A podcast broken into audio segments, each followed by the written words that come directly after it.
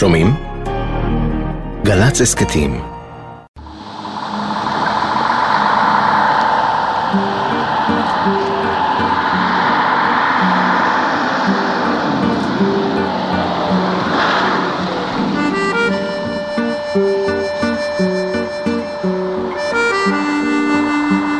האוטובוס עשה את דרכו באיטיות משתנקת, מכפר הנוער בן שמן אל קיבוץ נחשולים.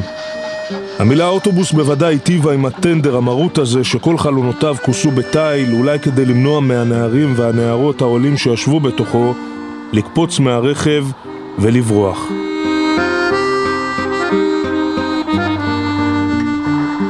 כל מה שאני זוכרת מהדרך, פרדסים לאורך כל הדרך. חול בפרדסים. ואז נפתחו באחת דלתות האוטובוס, ודרך החלונות אפשר היה לראות את מראה הקיבוץ הצעיר שהוקם על אדמת הכפר הערבי טנטורה. בתי אבן מתים לנפול שבנויים בצפיפות בצמוד לקו החוף. מחוץ לאוטובוס המתין לעולים זוג קיבוצניקים צעיר שאמור היה לקלוט אותם, יורם ודרורה מושקט. אלא שהעולים החדשים סרבו בתוקף לרדת. הם ביקשו מהנהג שיחכה להם. זה מה שאני זוכרת, שיחכה להם, שלא יוריד את המזוודות, יחכה עד שהם רצו תכף לברוח חזרה.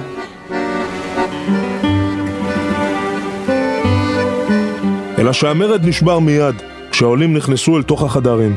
שם הוצבו מיטות, כל אחת מהן כוסתה בסדין מביק ושמיכה, ועל הכרית הניח יורם קוביית שוקולד. מי שמע אז על שוקולד באמצע המלחמה?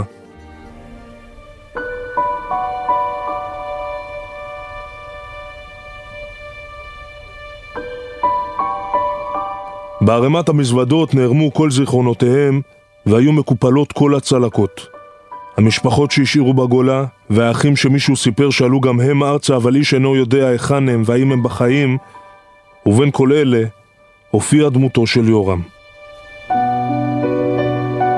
הבדידות הנוראית הזאת שאיבדת בעצם את ההורים ואיבדת את האחים ואת לא יודעת איפה הם נמצאים ואיפה הם מסתובבים. המעבר הזה היה נורא קשה. קשה מבחינה זאת שקודם כל אתה לבד.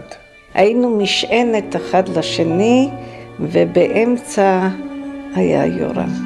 במשך שעות היה יורם מקשיב לכל אחד מהם, מתעניין באמת בסיפורו, חובש את פיציהם הגלויים והנסתרים. בארץ הזרה שבה היו זרים אפילו לעצמם, היה יורם עבורם משענת יחידה.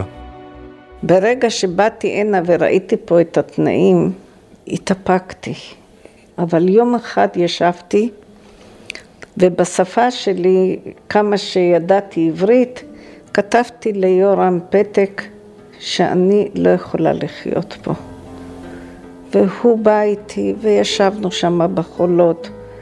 והוא הסביר לי כמה שטוב יהיה פה, ועשה את כל השכנוע שאני אשאר פה במקום. הייתה לו שפה אחרת לגמרי, שפה שמובנת.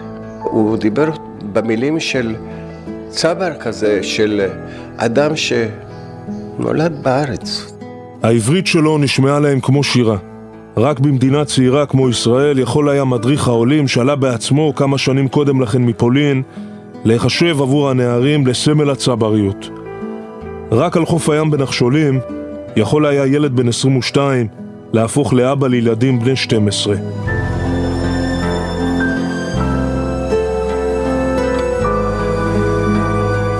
אני חיכיתי אותו כל הזמן, הוא היה בשבילי דמות שצמח מתוך הארץ הזאת, מתוך המקום הזה. ואני כל כך רציתי להיות הוא. בשנים שיבואו אחר כך ישלימו את לימודיהם, התגייסו לצבא, ואחריו יבחרו לשוב אל נחשולים, הקיבוץ שבו ביקשו שלא יפרקו את המזוודות שלהם.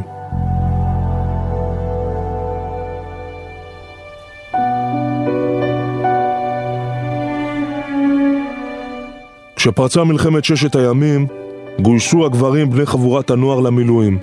גם יורם גויס. כשהסתיימו ששת ימי הלחימה, החלו לחזור עת עת למשק. במשך שבועות, איש לא ידע מה עלה בגורלו של יורם המדריך, המשורר מקיבוץ נחשולים. כמה חודשים אחר כך מצאו בתיבת הדואר של הקיבוץ גלויה חתומה על ידי משרד הביטחון שמודיעה שיורם נהדר. כשחלפו ימים ואחר כך שבועות וחודשים הבינו שלא ישוב.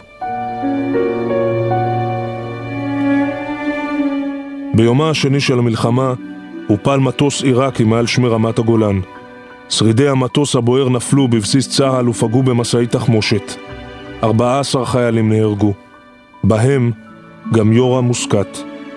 אני זוכרת עד היום את דרורה בקולבו, והיא מחפשת לשאול אם מישהו יודע משהו על יורם. ואני ידעתי, אבל היא עוד לא ידעה. וזה היה לנו נורא קשה. אין דבר כזה. והיה כי תבואן עם מוות, והן תבוא גובה חובות דייקן שכמותך.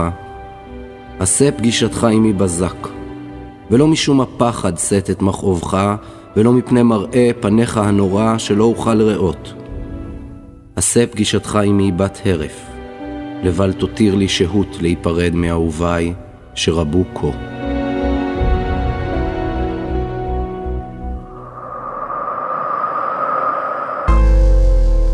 סמל יורם מושקט, מקיבוץ נחשולים, נפל ביומה השני של מלחמת ששת הימים, בן 41 בנופלו.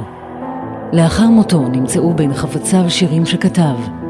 מתוכם בחרה הזמרת דניאלה ספקטור לבצע את השיר נוף. הדפסתי את כל השירים ששלחו לי, התחלתי לקרוא אותם וחיכיתי לאיזה משהו שידבר אליי בחזרה.